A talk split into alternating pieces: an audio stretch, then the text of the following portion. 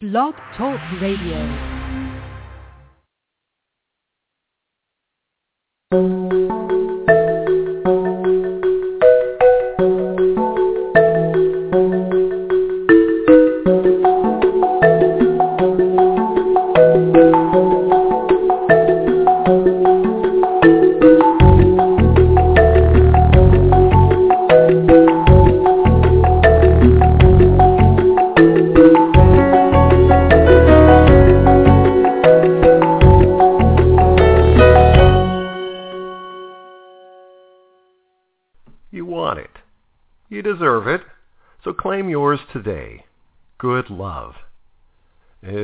Relationship everything you want it to be?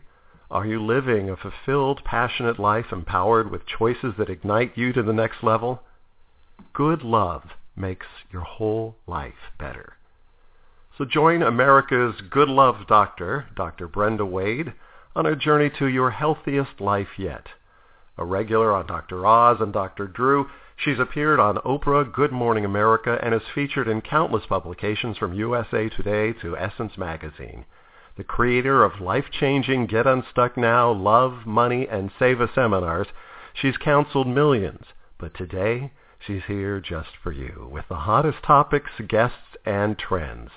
This is Good Love with Dr. Brenda Wade. Woo! All right. Hello, everyone. I am so thrilled to be with you, whether you're listening live this evening or whether it's via recording. Take a breath and hang on because, as always, we have a very compelling topic. And the question tonight is, are men wimps? And are women too male? Ouch, everybody. Let's take a look at this. Let's talk about it. After two decades as a life and business consultant, Jennifer Granger came to a shocking realization. She felt many of the women who came to her seeking advice were simply too masculine, too male. So she's written a groundbreaking new book called Feminine Lost. Why most women are male. Ooh, can't wait to talk to Jennifer. She says modern women have forgotten how to be feminine, and feminine isn't what you might think. Not what you might think.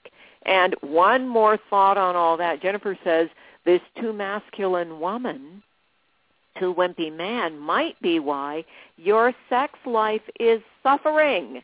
And you'll get a chance to figure out where you are on the scale of masculinity, masculinity and femininity in just a few minutes. Now, this is a subject that's sure to provoke a lot of thought. If you want to join the conversation live, call us at 347, what is that number? 347-989-0776. At 347-989-0776. You can hit us back on Facebook or Twitter, Dr. Brenda Wade. And Cliff, our moderator, will pick up your questions or comments. And we definitely want to hear from you. Now, let me tell you, as always, here on Good Love Radio, we're focused on why good love is essential to your greatness and how to identify those old negative love patterns that might be blocking you from good love. Maybe it's too masculine if you're a woman or too feminine if you're a man. And how do you break the chains of what happened back then so you are free to experience what is happening right now? So Jennifer Granger is joining us live, everybody, from Australia. And just before we bring her in, you know we have a mantra on Good Love Radio. Let's do our mantra together because it is the cornerstone of good love and building that good love from the inside out. It goes like this, I am worthy. Take a breath and just say that to yourself. You might even put your hand on your heart or your belly as you say, I am worthy and feel it. And then say, I am deserving. Yeah, feel that all the way to your toes. I am deserving. And now from the top of your head to the tips of your toes, feel this as you say it. And I am so lovable. I am worthy and I am deserving and I am so lovable right now. Take that in and hold that thought. I want you to repeat it as you're waking up in the morning, as you go to sleep at night, as you brush your teeth, do your shower. Hold that thought. I am worthy. I am deserving. I am so lovable. And now let me tell you just a little bit more about Jennifer Granger. She's an acclaimed coach and author who's worked as a corporate insider on four continents. She hails from down under. Her latest book, Feminine Lost, is provoking lots of discussion, as you might imagine, around the globe. She's getting some people upset. Jennifer says when our jobs and lives demand nonstop action and assertiveness, a woman's feminine energy is overwhelmed and we women can get out of balance. This lost feminine spark is the cause of friction for many couples, whether you are hetero or homosexual. Let's talk about it, Jennifer Granger. How you doing? Very well, Dr. Brenda. How are you? I am great and very excited about this topic because I believe there's a lot in what you've had to say in your book that we need to look closely at. So first, let's get to know Jennifer Granger. Tell us a little bit about you and your story, Jennifer. Well, I had a big story, Brenda, and it really was the loss of my feminine. So I felt that I was qualified to write about it because I had a very big journey to recover it. And um, and really, when I went, to, when I opened my coaching practice, I saw that what I went through is what so many women are going through, and I've got enough years on, on the vehicle to say that I've been right through the feminist movement. I was there from the beginning, and it's been an incredible ride. And without us having had that movement, I would have had a horrible life. That is the only way I can put it. Hmm. But I over. Now, what would have made it horrible? Tell us about that. Well, you know, um, we, wouldn't have been able to work in the professions we wanted to do. We wouldn't have been able to do what we wanted to do. And I was such a free spirit. You know, I started traveling at a very young age. I had big jobs. I moved around the globe. And as you know, before the movement, I don't think that I would have been allowed. Now, I'm curious. That. I'm curious, Jennifer. Was your mother a traditional uh, mom you know, and wife, or where did this free spiritedness come from? Do you know, it came from her. it, it really did. I mean, she would have been a lady in her 90s now, but my mother was a feminist before the feminists. She was traditional because that is what was demanded of her. She was a nurse to start out in life. She was a stay-at-home mom. She was an amazing wife. She was a beautiful woman, and I loved her so much. But she had this inner desire within her for more. And I think that was really the, the whole crux of the feminist movement. So many women had that, that feeling of there's got to be more than this. Mm. And she mm. instilled that. She instilled that in her daughters. You know, she used to tell us, "You can be what you want to be." How many um, sisters do you have? I've only one. There were only two of us, but we were a family of girls, and um, she was very, very encouraging. So she embraced the movement, and um, so did we. And um, unfortunately, I embraced it a little too much. Now, what do and, you mean by that? Well, I actually did have it all. I took it all on. I married. I had a child. I then divorced. I migrated, and I ended up being a sole parent. Now, migrated from where to where? I'm curious. I migrated you. from Yes, I migrated from South Africa to Australia 30 years ago. Wow. It was a big jump, Dr. Brenda. It really was. It was a culture shift like you don't even want to think about it. I thought that I spoke English. I arrived in Australia. They didn't understand me. I didn't understand them. and and then my marriage fell apart. And he was a European man. Um, he was Dutch and he didn't cope with the migration. Our marriage fell apart very quickly um, within about eight months. So I was in a strange country uh, with no family support, really brand new, had very few friends, and a small child. Ooh. And and that was very big. And in those oh, I can imagine what that must have felt like for you. Bless your heart.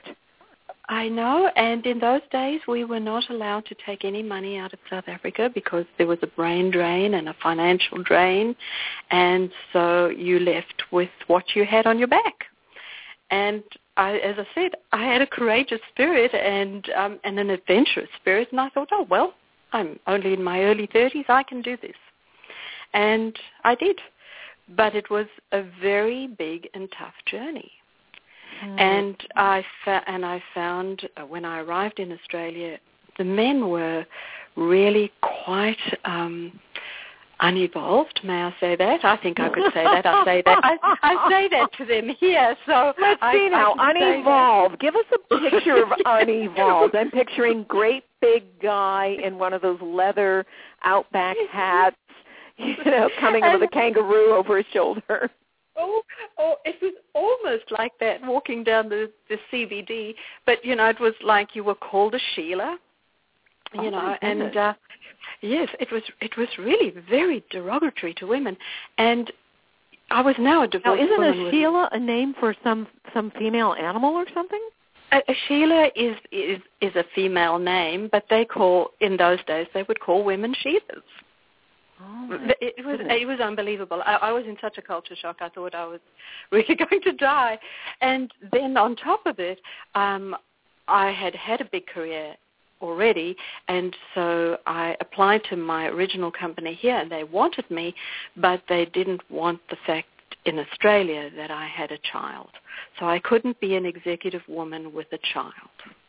Oh my God, the dark ages. Now, a lot of people have told me that even today, in terms of women's position in Australian culture, it's lagging behind the U.S. Very for bad. example. Okay. Very, very badly. Oh, so we have even one. We have only one woman in in a senior government position in in the cabinet. Only one woman. She's the foreign secretary, and she's the only one we have. Oh my God. Okay, So you're still you've still got some work to do over there. No, so no, here you are with this child. You can't be an executive woman because you have a child. So what did you do? Yes.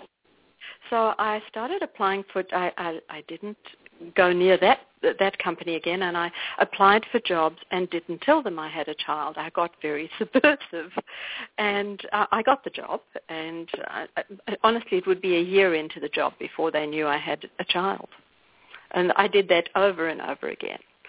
Um, every time I changed positions, I never mentioned I had a child. I, I just had to do it. Otherwise, I wouldn't have gotten the job. And um, you know, the theory was in those days, well, you should stay at home, and the government will keep you at home. You could go on Social Security. wouldn't that have been fun? And Right. it, of course, it just really wasn't for me, and it wasn't the way I was prepared to live my life. And I couldn't leave now because, you know, my wealth was stuck in South Africa. I was here and I was in a predicament. So what do you do when you're in a predicament? You get strong and you move on with it. You, Yeah, and it um, sounds like you did. So you picked up your petticoats, dusted them off, and decided you weren't Sheila after all. No, and what and was next? They would never you? make me one, no matter how much they wanted to. And I just, I just forged ahead, and I thought I have a child to educate. This is what I've got to do, and that's what I did. And Brenda, what I did for honestly, it would have been 20 years non-stop to get this child through university and graduated, and he was in his uh, he was in his final year at school, and I collapsed in the shower. And I had no symptoms and no warning. And I just went down in the shower and to the point where I couldn't even reach up and turn the taps off. Oh my God. And I went down with chronic fatigue and that was it. Um, there was no way that I, I was two months finished it, out of my last contract. It was a big one. Uh, you know, I was the regional director of marketing for a very big Japanese company, and that was it. I have to say they were terribly good to me. The Japanese were very, very good to me. Um, they had valued what I'd done, and I was allowed to sit on the sofa for six months. but I, that's a lot of time to sit and think when you've been so busy for 20 years nonstop. Wow. And your body said, okay, I've been trying to get your attention. That's it. You're going down for Yeah. We're done here and we're not talking anymore because you don't listen. Oh, my goodness. So And have I can there tell you- actually been warning signs that you had ignored? There were, you know, when I looked back on it, I really knew what I'd done. I started to see what I'd done, and I know that women do this. I was tired, I was horribly fatigued, but I had this tenacious spirit and this will to support this child that I would say, I can do this. It's only another year. I can do this. It's another year before he goes to university. I can do this. And that's what I did. I kept doing that. And I, I didn't realize at the time what I was doing was overriding my body with my mind. And uh, that is a very, very dangerous thing to do. Yes, it is. And, And- I do agree so many women do that. They, they, a they little more, little do. more. Wow. And they do it, and in fairness to them, they're doing it out of necessity in many cases. They have to do it. They have children. They have mortgages to pay. They have so many commitments. And that's what they do. And I realized that that's what we were all doing. And I started looking at my, my colleagues and my peers, and I looked at my friends. And you know what? I couldn't find a feminine woman amongst us. Now, what do mm-hmm. you mean when you say feminine woman? Now, this is at the heart of the controversy I think you're sparking with this discussion and with your book, Feminine Lost. And by the way, everybody, you are welcome to join the discussion. You can join us live at 347-989-0776 or hit us back on Facebook or Twitter at Dr. Brenda Wade. Dr. Brenda Wade. We'd love to hear from you, your question or your comment. Okay, Jennifer, please, what is a feminine woman? What does that mean? Well, you know, I think really what we believe a feminine woman is is someone who's very pretty and she's got very very nice clothing and she's well made up and all of that. I'm asking women to go that step further and I was so touched when when I heard your mantra when you said that it was about worthiness and deservedness and being lovable. And that is actually being feminine because encapsulated in that mantra is receptivity. To be a real feminine woman, you have to be able to be receptive. So, you know, what does that mean? And, you know, it took me years to work this all out. It means listening, listening to your body, being receptive to your feelings, the feelings that, that go right through you. And when you can be receptive to that, you will be deser- deserving. You now that's be what got you into trouble then because you weren't able to be receptive to those signals No. from your body, from your emotions. And of course, you're not alone, Jennifer. I've been on that ride right along with you and probably most of the women who are listening to us either tonight or, or by recording. We live in a culture. It's global. There are very few Mhm. cultures that celebrate and honor that kind of listening to yourself. And by the way, isn't that something men need to do as well? And you know that is the beauty of of my work is that it doesn't matter if you're a man or a woman. To have balance, even if you are a man, you need to be in balance with your feminine, and not on the dark side of it, on this side of it, on the light side. Yeah, and And- here we are in a culture that says, "Hey, you're tired. Go knock back some cold ones. You don't have to feel. Turn on the television. You don't have to feel. Go, uh, you know, just just man up or just woman up and just get up Yes. the way that you did, and keep Yes. going. We have. I actually wrote a whole chapter in one of my books on how anti-feminine Western culture, mostly for the most part, truly is.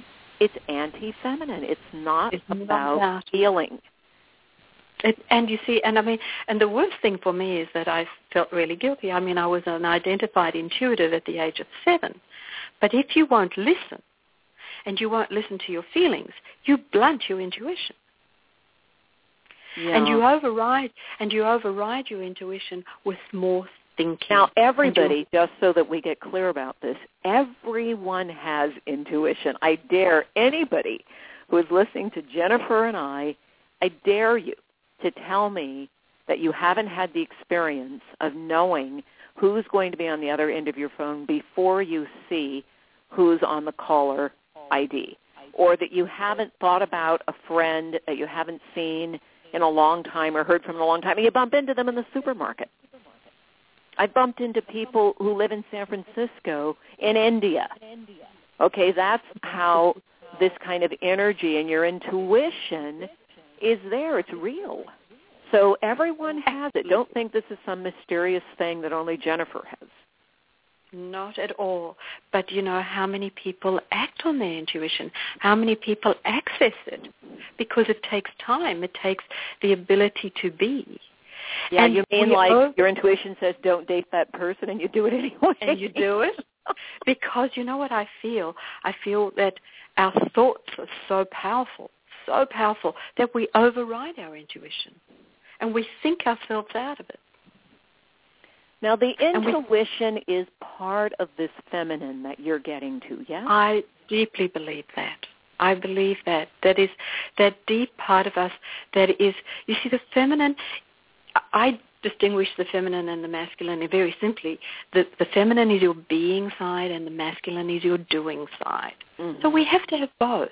You're not going to be a balanced human being, you know, just sitting around being all day. You've got work to do. You've got deadlines to meet. But you do need to take time to re-access that feminine at the end of a busy day.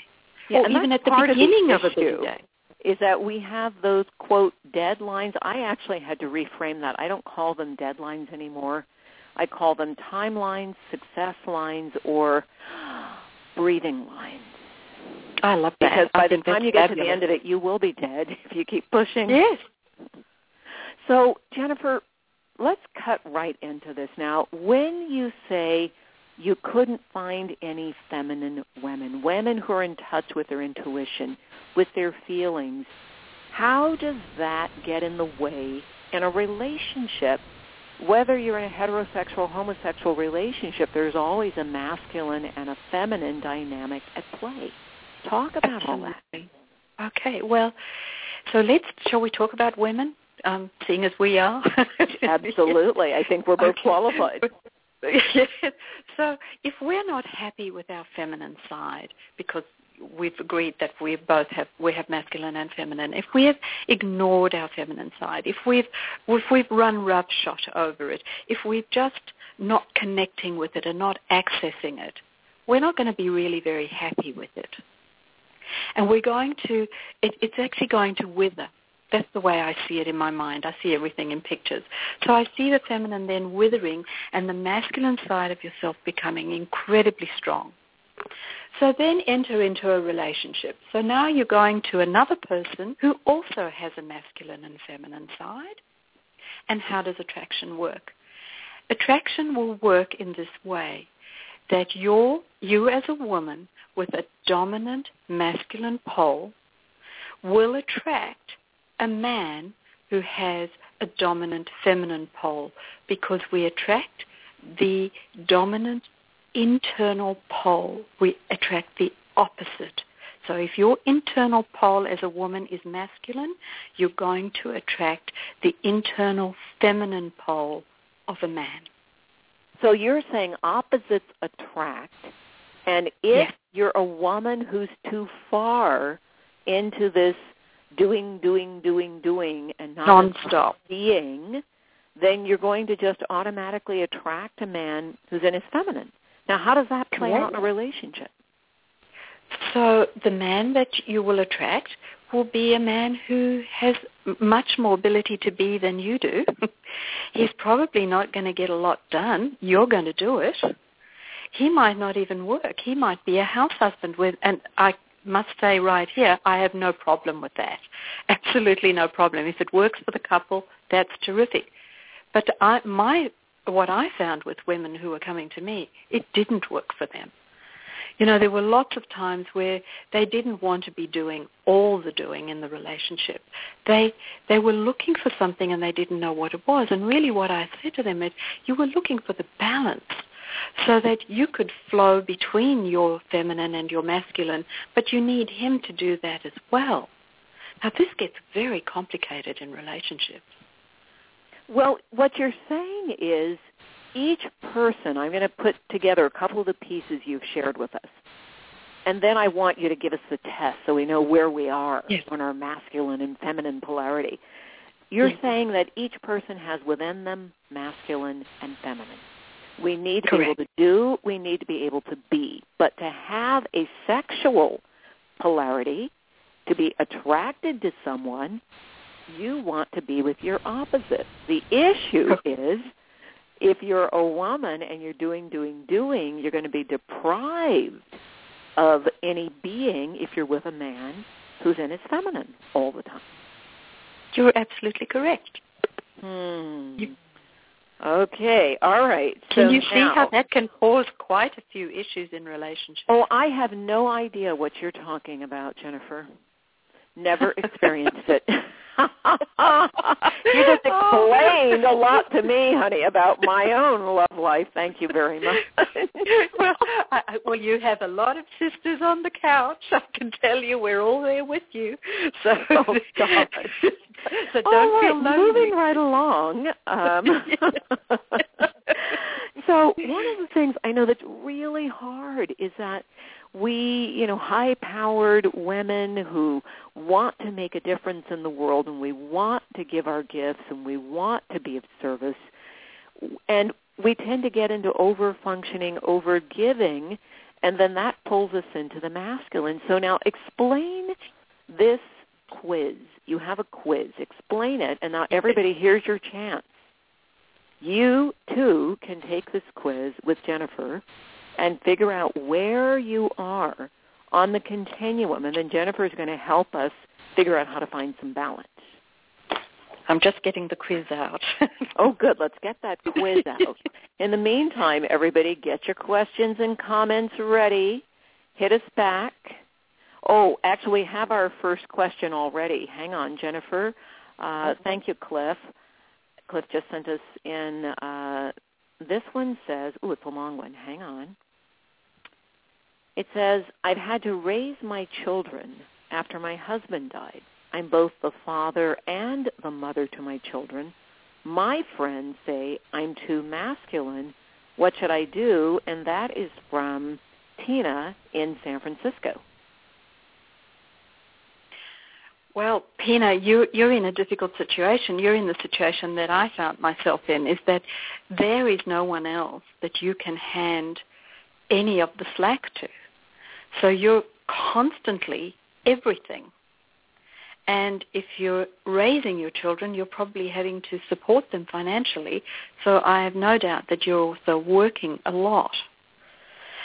So to chisel out some time for yourself has got to be a priority. I don't mind even if it's half an hour a week, but start somewhere. And start reconnecting with yourself and finding that space within that, you know, what do you need? What is it that makes you happy? What is it that you need for your life? And I understand that you have to raise these, these little ones, but you also have to be a fully functioning human being for them to really be happy because they're not going to be happy if you're not. And you're not going to be happy if you're disconnected from yourself. Wow. That's a very, very profound answer, Jennifer, and I can so relate. And I want to add one thing for you, Tina. It's important to treat that 30 minutes a week, if that's what it's going to be, as an appointment, just like you treat any other appointment. And put it in your calendar and say, Tina time. And everyone else borrow these benefits from Tina when I'm doing my mastermind class or seminars, I call this an up level, and everybody gets to borrow benefits from the up level. Make the appointment with yourself as important as anything else. Even think of it as sacred. so that you'll keep that appointment. I have my Wednesday morning massage appointment. I make it as sacred as I can because it's my one opportunity. Now this is key to bring energy back to myself, to have someone nurture me because the rest of my life I'm nurturing others. And I think that's true for so many people, men and women. We give so much of ourselves. We give so much energy. We need to pull some energy back to ourselves. Yes? Absolutely. Absolutely. You know, Dr. Brenda, what, what I want to say is I see the giving also as highly masculine, and we need to be able to receive. That's our re- receptivity part in the feminine. And isn't giving and receiving, receiving and giving, you know, really the game of life? It's what it is. That is what balance is. Wow. Yep, I agree. Get that quiz out. What do we got? Everybody, you ready? Do they need pen and paper for this? Jennifer? Oh, I, I don't know what what whatever they would like to do. How I don't know. How will we run it? Uh, why don't you give us how many questions have you got on the quiz? Um, we have oh we have numbers of questions on the quiz. We have ten questions. All right. So let's do the first five questions, and why don't you explain a little bit about what that quiz is testing? Or actually, why don't you ask the questions and then explain it? Because it's better to be cold on these things. Yes. Okay. Okay. Okay. So the first question is, do you take regular time for relaxation and reflection? There you Ooh. go, Tina. All right. So, yes or no, eh? yes, so yes or no, and that's why it's really important. And it's A. I find time every day to reflect. I don't have time for quiet reflection. I make it a point to sit quietly at least once a week to relax and reflect on my life. I don't believe that any kind of meditation or reflection really helps. Hmm. Good question. All right. Everybody, are you A, B, C, or D? Write that letter down. All right. What's next? And our next question is, you have just heard that a friend has become ill. How do you respond? Leave it to the doctors. They know what's, what's best. I immediately ask if there's anything I can do to help. I call the friend in a couple of weeks and see if they're okay and feeling better. I offer to pick up the friend's children from school and deliver a casserole for dinner. Holy cow. difficult, isn't it? Not as no, it's not difficult. I'm just going, I know where I am on that one. okay, give us a couple more questions and then explain okay. a little number, bit. Number three. Yeah, number three. Uh, you notice a colleague is being bullied at work. What do you do? I do nothing and pretend I haven't noticed. It won't help to get involved. I take the person aside and offer support, like taking them out to lunch. C, I feel compassion for them, but I leave them to handle the situation on their own. D, I do not hesitate to speak up on their behalf when an opportunity arises. Interesting. Very interesting question. Okay, let's do one more. Everybody, are you A, B, C, or D? Write down your letter. And number four, you are out to dinner uh, on a dinner date, and the bill arrives. What do you do? I pretend the A, I pretend the bill hasn't arrived and wait to see what the other person does about it. I pick the bill up without hesitation and pay the full amount. Or C, I'm ready to pay my portion of the meal, but I wait for the other person to take the lead. Or D, I pick the bill up and calculate the exact amount we each owe. Then I ask my date for their portion. Ouch. ouch. Yeah, ouch. Okay, it's going on. so this stuff is going on out there. Yeah, with these questions, what would you say is the more masculine or feminine in the questions that you just asked? Well, if we if we just go to the last one, um, yeah, I would say question D is definitely masculine. And um, so you if know, you uh, so when you say masculine, you mean if you do that last answer where you pick it up, calculate it, and say, okay, here's mine, here's yours. That's masculine. Yes. Okay. Yes. Yeah, I mean, it, but you're on a date. This is not good. If you're a woman doing this, this is not good.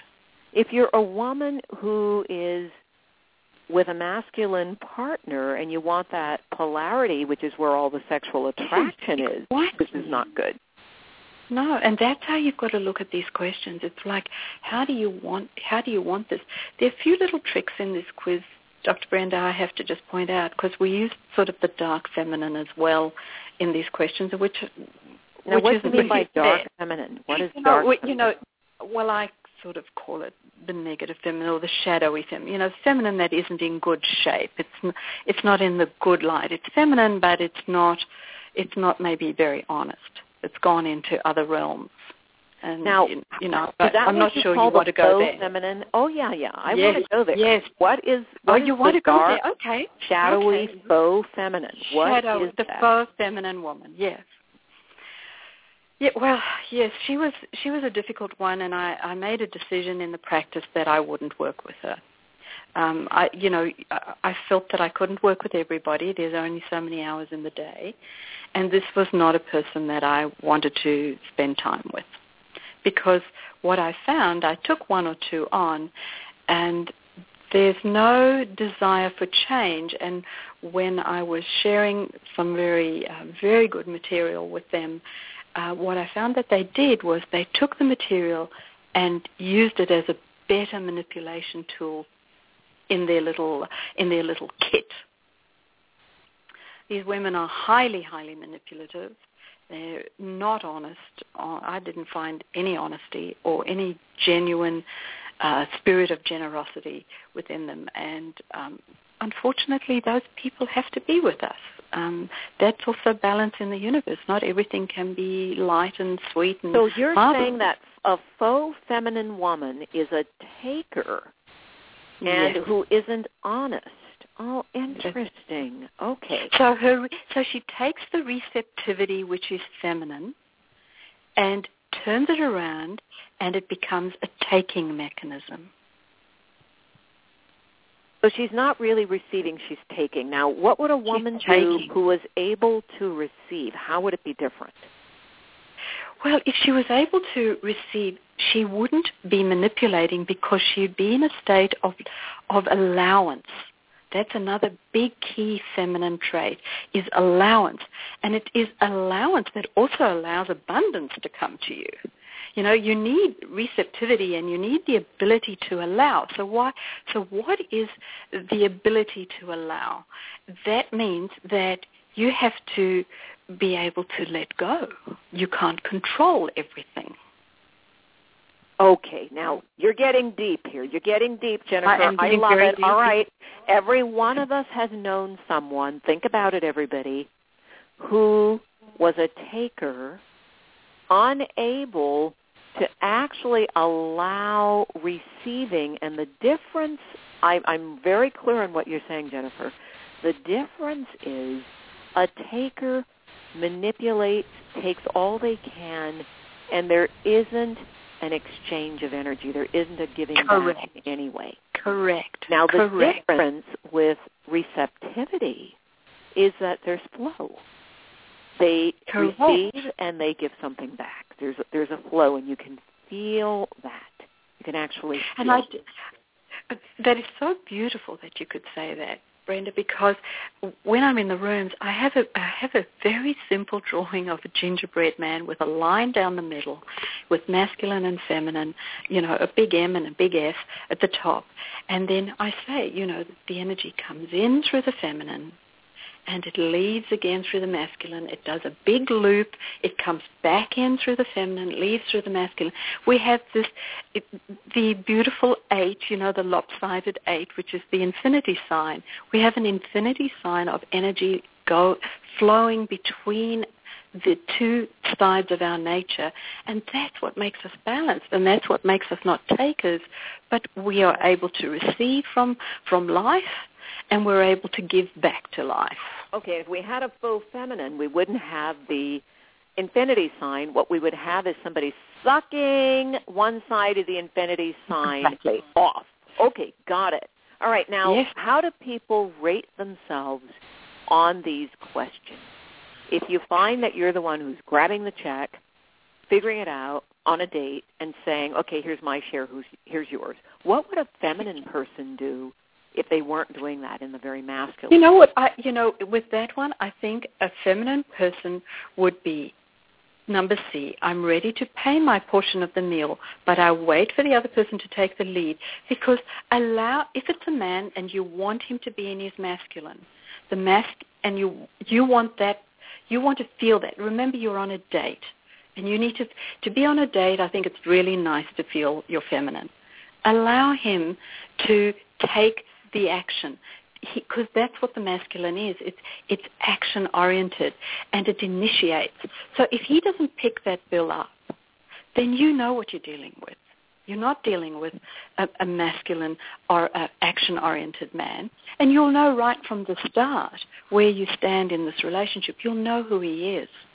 And that's why I say to women as well, in, in a love relationship, in an intimate relationship, wait to be asked. Wait for be in that receptivity because you want to see the levels of his direction, of his ability to initiate, and his ability to show some kind of leadership.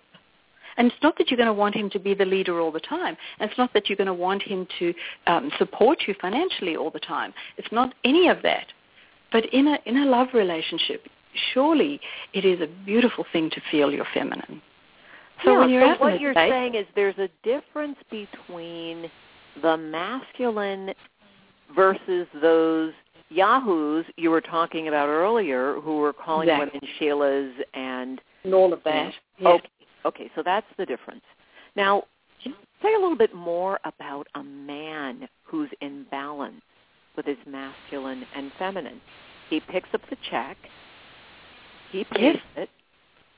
He doesn't Does have a he does he say, you know, how do you feel about splitting this? What? If he says that, you know, I'm really questioning his manhood. Right up the front, I'm just questioning it. You're on a date. It's not like you're a couple of friends. If you're a couple of friends having lunch or a couple of friends going to dinner, that's fine. But you're on a date. You know, do you want to split this? You know how many women tell me that this is what they encounter on dates all the time? I mean, how are you supposed to then feel your receptivity? How are you supposed to feel your allowance? How are you start to, how are you supposed to relax and feel your feelings if you're now having to sort of look after the money? Okay, so what you're saying is this throws off the vibe. We've now lost that polarity. We've lost that sexy attraction vibe. Yes. A little bit of that I can relax and flow. let go. and, I can yeah. let go. Okay. You know, I'm okay. in good hands here. And then the worst the worst thing that women tell me, after he's asked to split the check, you know, he expects, you know, to have sex that night with someone he might have only met once or twice. Now I uh, don't know if this is just just Australia, but I think it's I think I think it's American. My clients are all around the world and it's not okay. I don't think it's okay. All right, and you're saying it's not okay strictly because it changes the vibe and the relationship becomes one in which a woman can't feel her feelings and open and be receptive, therefore not sexy. Not sexy. I don't think so. I don't know how you feel about well, it, Brenda, but well, I, I I know there are women who would definitely argue with with you on this and say, "Well, wait a Yes. minute. You know, I'm an equal. That's putting me in a subservient position. What are Uh-huh. you crazy? That sounds very 1950s. I mean, what would you say to that argument? Well, I would say you're absolutely never in a subservient position. If you've got that going on in your head, then you're still battling everything within yourself. See, I don't have that those feelings, Brenda. I don't have those feelings at all. I know that I'm an equal person, and I have to take this little moment. I believe that even before men said that, you know, we had to get permission to be equal. I've always known that women are equal. I just know that in the, through every fiber of my being. I know that because how could we not be? We are we are we are part of God's children. We were So we're here together. we How know could we that equal? intrinsically we are. That's one statement. And to know that, but the thing we're getting to now is how do we as male and female beings work with that in a relationship and on a date? It, it- and it's about the being on the the date that we're talking about here. I'm not talking about if we're out with friends and we're paying our way. That is a different story. Okay, I I, have a question here that might help us. It's from a man. Hang on. All right, this man says, hang on, hang on. Uh, are there male characteristics for a man which reveals a balanced person and potentially a great partner? And this is Mike from Oh, Mike. Albuquerque. Mike, there absolutely are traits in uh, m- male traits that are wonderful traits that will um, see you as a balanced man.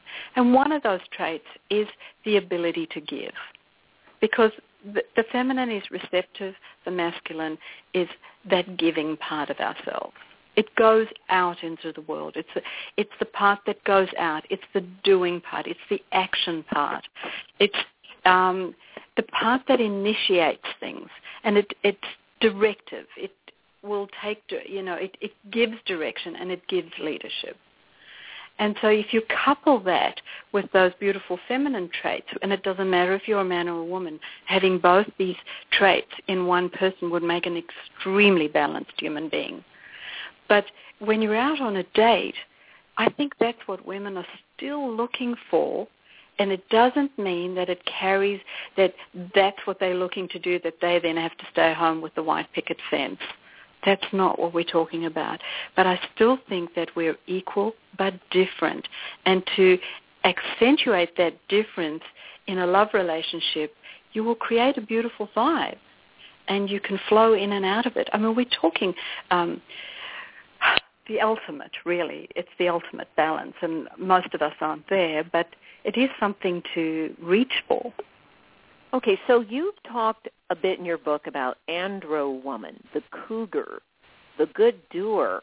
What are these female archetypes? What's andro woman? The andro woman is, you know, I took it from the root of the word androgynous, which is, you know, man. The andro part is the man bit, and she is she's almost lost connection with her feminine altogether. And it makes her quite villainous. So I called her the villainous andro because she is she can just I've seen this woman in business. I mean, believe me, I've worked 30 years with this woman in business. She's ruthless. Do not get in her way. She will take you out. And she Wow. has she has a lot of tools in her toolbox to make sure you don't get in her way. Okay, what about the cougar? And the cougar is masculine as well because just as we've described uh, for Mike now, it's that it's the going after. It, she predates on younger men. She's a predator. So that's she's operating from her masculine. I see. So she's She's trained. the hunter. All right. And then the good doer. And a good doer, a beautiful woman, and if you've got a good doer in your life, you're a blessed person. This woman never sits down. She's on the go all the time. You know, she she could be Tina, you know, who's got three children and she's got a job and she's got her house to keep clean, she's got cooking to do, she's got elderly parents, she's got a friend who needs a casserole. She's got so much going on in her life and she just never closes her calendar. And she's the She one that's going to end up in the shower unable to turn off the water that's the girl. unless she's making time for herself and Exactly. in her relationship if she's in one she's going to end up maybe being a lot like a lot of couples that I work with in you know my private practice and seminars couples who come in who haven't had sex for 5 years Yeah, because she's she's tired. She's worn out. She Yeah. doesn't have time to think about that, and that's about the vibe again. So it would Well, it's also, let me say one other thing. Let me just take our conversation just for a moment into the realm of science. You guys all know I'm a geek. You all know Yes. that I stand on hard science because that's my background. when women are exhausted, it's true for men too, we lose the hormones that make us feel good and make us feel sexy. Men lose testosterone, women lose estrogen. Estrogen is a feel-good hormone. Oxytocin makes us feel good as women. We're exhausted. Our body stops producing those hormones. We go out of balance. And we feel tired, cranky, unsexy. And if a woman is exhausted for too long, we get the condition we call anxiety or depression or both. And then the long road down that spiral into illness has begun because the body gets the last word, whether we like it or not. So this whole idea that Jennifer is talking about, I think for both genders, we need to be aware of replenishing ourselves on a physical level. And the way to do that, we actually, Jennifer, are, are doing a class this weekend called Outrageous Abundance, Seven Secrets to Outrageous Abundance. And we're going to have Bruce Cryer, who was one of the co-founders and the president of HeartMath. And he's going to show oh. people on the on the actual equipment how emotion is so powerful that it affects the heart in a very dramatic way. So all of this, what Jennifer is saying, I want to get all my, my geeky science-oriented friends, I want you all to understand she's not talking woo-woo and sexual attraction in an abstract way. Whether you like it or not, your body is going to produce hormones that are directly correlated to how much self-care and rest and all this nurturing, because that's the word that comes up for me, Jennifer. You're talking mm-hmm. about nurturing. Absolutely. Absolutely. And without nurturing, where are we? Life would be so desolate. Well, for a lot of people, it is desolate. You know, a lot of women, I have a friend who's been working on a book for years about women who overdo it. And she's never finished the book. Guess why? Why not? Because she's overdoing she's tired. it. she's oh, overdoing it. She's busy overdoing oh. it so she never gets her book finished. And it's it's like a Gosh. running joke. So what about this idea of an alpha male not wanting a masculine oriented woman? Well, the alpha male, I don't th- I think there are very few alpha males around right now. I think he's he's a dying breed. But he he he can't if if he is genuinely very firmly rooted in his masculine energy, he will not be attracted to a woman who is you know, also masculine during the day. She might have a very successful career. She might be very busy. She might whatever. That it's not going to be appealing for him. It's her, her masculine and his masculine are going to clash. They'll clash, you know? and they also neutralize each other because this business yeah. of opposites attracting, that's where all the spark is. That's exactly. where the fire is. That's it's like right. taking that little sulfur match and putting some wood in there, or putting. Excuse me, that was a terrible thing. We all never mind. Moving on, putting putting the candle light in there. yes. Okay. you know what I'm saying, everybody. I do. all right. So, give us the most important things that you think women need to do. You're saying femininity is lost it's affecting our health. It's affecting our well-being, and above all, affecting our relationships. So what Excellent. do women need to do to cultivate more of this feminine? And if you're in a same-gender relationship, listen carefully because somebody's got to be in the feminine energy and somebody's got to be in the masculine. All right, so what do we do to get in the feminine? Well, you know, firstly, you have to become a little more conscious and stop running on a, a treadmill because running on a treadmill just makes you a, a, robot and that robotic action will disconnect you from your feminine. So you're going to have to be a lot more present to your day, present to every moment if you can possibly, because that's the ultimate, the ultimate way of being, the way I see it, is finding presence in every moment, in every day. That is being. and that is very difficult to do. It's a practice. But what if are you the can best find, ways to approach that? You're saying we Yeah, need to be present. What are some of the best ways to do it? Give us maybe your top two. And then everyone just two has to go pick up this book, Feminine Lost, or hit Jennifer's website, Jennifer Granger, and the website is www.femininelost.com. Now, what do we do? What are your top So, two? firstly, you've got to stop thinking ahead. You know, you can you can do your planning, but then when you sit down to do your work, and I'm I'm talking about working women because I think just just about all of us are. Sit down to do your work. Be conscious of what you're doing that's right in front of you, however mundane it might be. Do that. Do not leave the moment. And suddenly you're going to find a lot of change is going to occur for you. You're going to get more time and you're going to be less stressed. And I really promise this. I had to I had to really practice this and I had to really learn how to do this because I was in a bad way. I had to do a lot of things to be well again. And if you can do that, you're going to gradually get into a state of being and the rush is going to go. And then that Interesting. Interesting. So- So you're saying we shouldn't be multitasking and doing three No, or four things at a in it. Yeah, I think it's really. I think you should start thinking of monotasking, and, and and and really go back that way, one thing at a time. Everything will get done, but if you give everything that moment's attention, it will get done, and the next thing will follow, and you won't be split. And I think your energy splits when you're multitasking. You know, you're you're fracturing your energy. And once you start doing that, I mean, I also have, you know, I'm also a shamanic practitioner. Once you once you fracture your energy, all sorts of bad things can happen to you.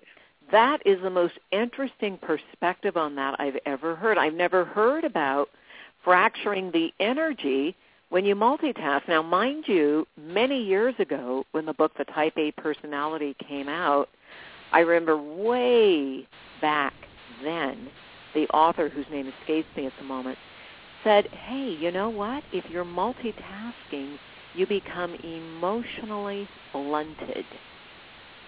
Absolutely. You I would start believe to shut down emotionally. And you're saying you're actually fracturing energy. Ooh, Mhm. ouch. that's, That's not good, is it? It's not. No, it's not. not. good. The one thing to do is monotask. A second thing to Mhm. do is spend time each day being fully present. Now that leads us into the realm of meditation, doesn't it? It certainly does. Well, I taught meditation for many years, and I just think it would be beautiful if everybody could do that, and it's not always possible. So what I say to busy women, if you can just get into a state of presence, you will be in a state of beingness. Once you're in that state of being, your receptivity is going to be there. You're going to have great listening skills, and I'm not only talking about listening to others, you'll be able to listen to yourself. And that is probably the most important takeaway from our conversation tonight, everyone. We're talking with Jennifer Granger live from down under in Australia. She's the author of Feminine Lost, and you can reach her via her website, www.femininelost.com. Jennifer, deep and powerful insights. I want to thank you so much for taking the time to share those with us tonight. A lot to think about here. I may have to give up multitasking. I, don't know about that. You think so?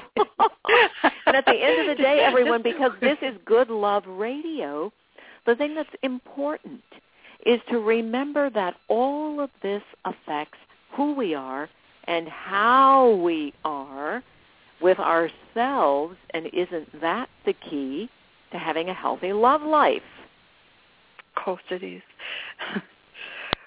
All right. Well, Jennifer, this has been a pleasure. Just loved chatting with you. And everyone, if you want more balance in your life and you want to really look deeply at your connection with yourself, join us this coming weekend here live in our Good Love Academy right here in San Francisco. I'm sitting in our classroom as we speak for a complimentary event. It's free of charge, and this event is Seven Secrets to outrageous abundance and fulfillment. And a big piece of fulfillment is being present with yourself. Join us with our special guest. We have Phyllis Newhouse, who's going to talk about the science of getting rich. And it's not what you think, although she is a multimillionaire who's been in Forbes magazine twice this year already. She's going to share her secrets to getting rich and being a powerful woman entrepreneur. We also have Bruce Cryer, who was the president of HeartMath Institute for 11 years, who is actually bringing the HeartMath equipment so that you can see what happens to your heart depending on how you feel and how present you are. So be here, join the fun, and coming up on Good Love Radio, we have Dr. L.B. Wish who's going to talk about sex, money, and breakups. We've got so much ahead, everyone. I want to thank our wonderful producer, Mr. LeGrand Green, our associate producer, Cliff Dunning, and thank you to all of you for being part of our good love family around the globe. And I say to all of you, keep working on good love. Blessings. Thanks again, Jennifer Granger. Good night, everyone.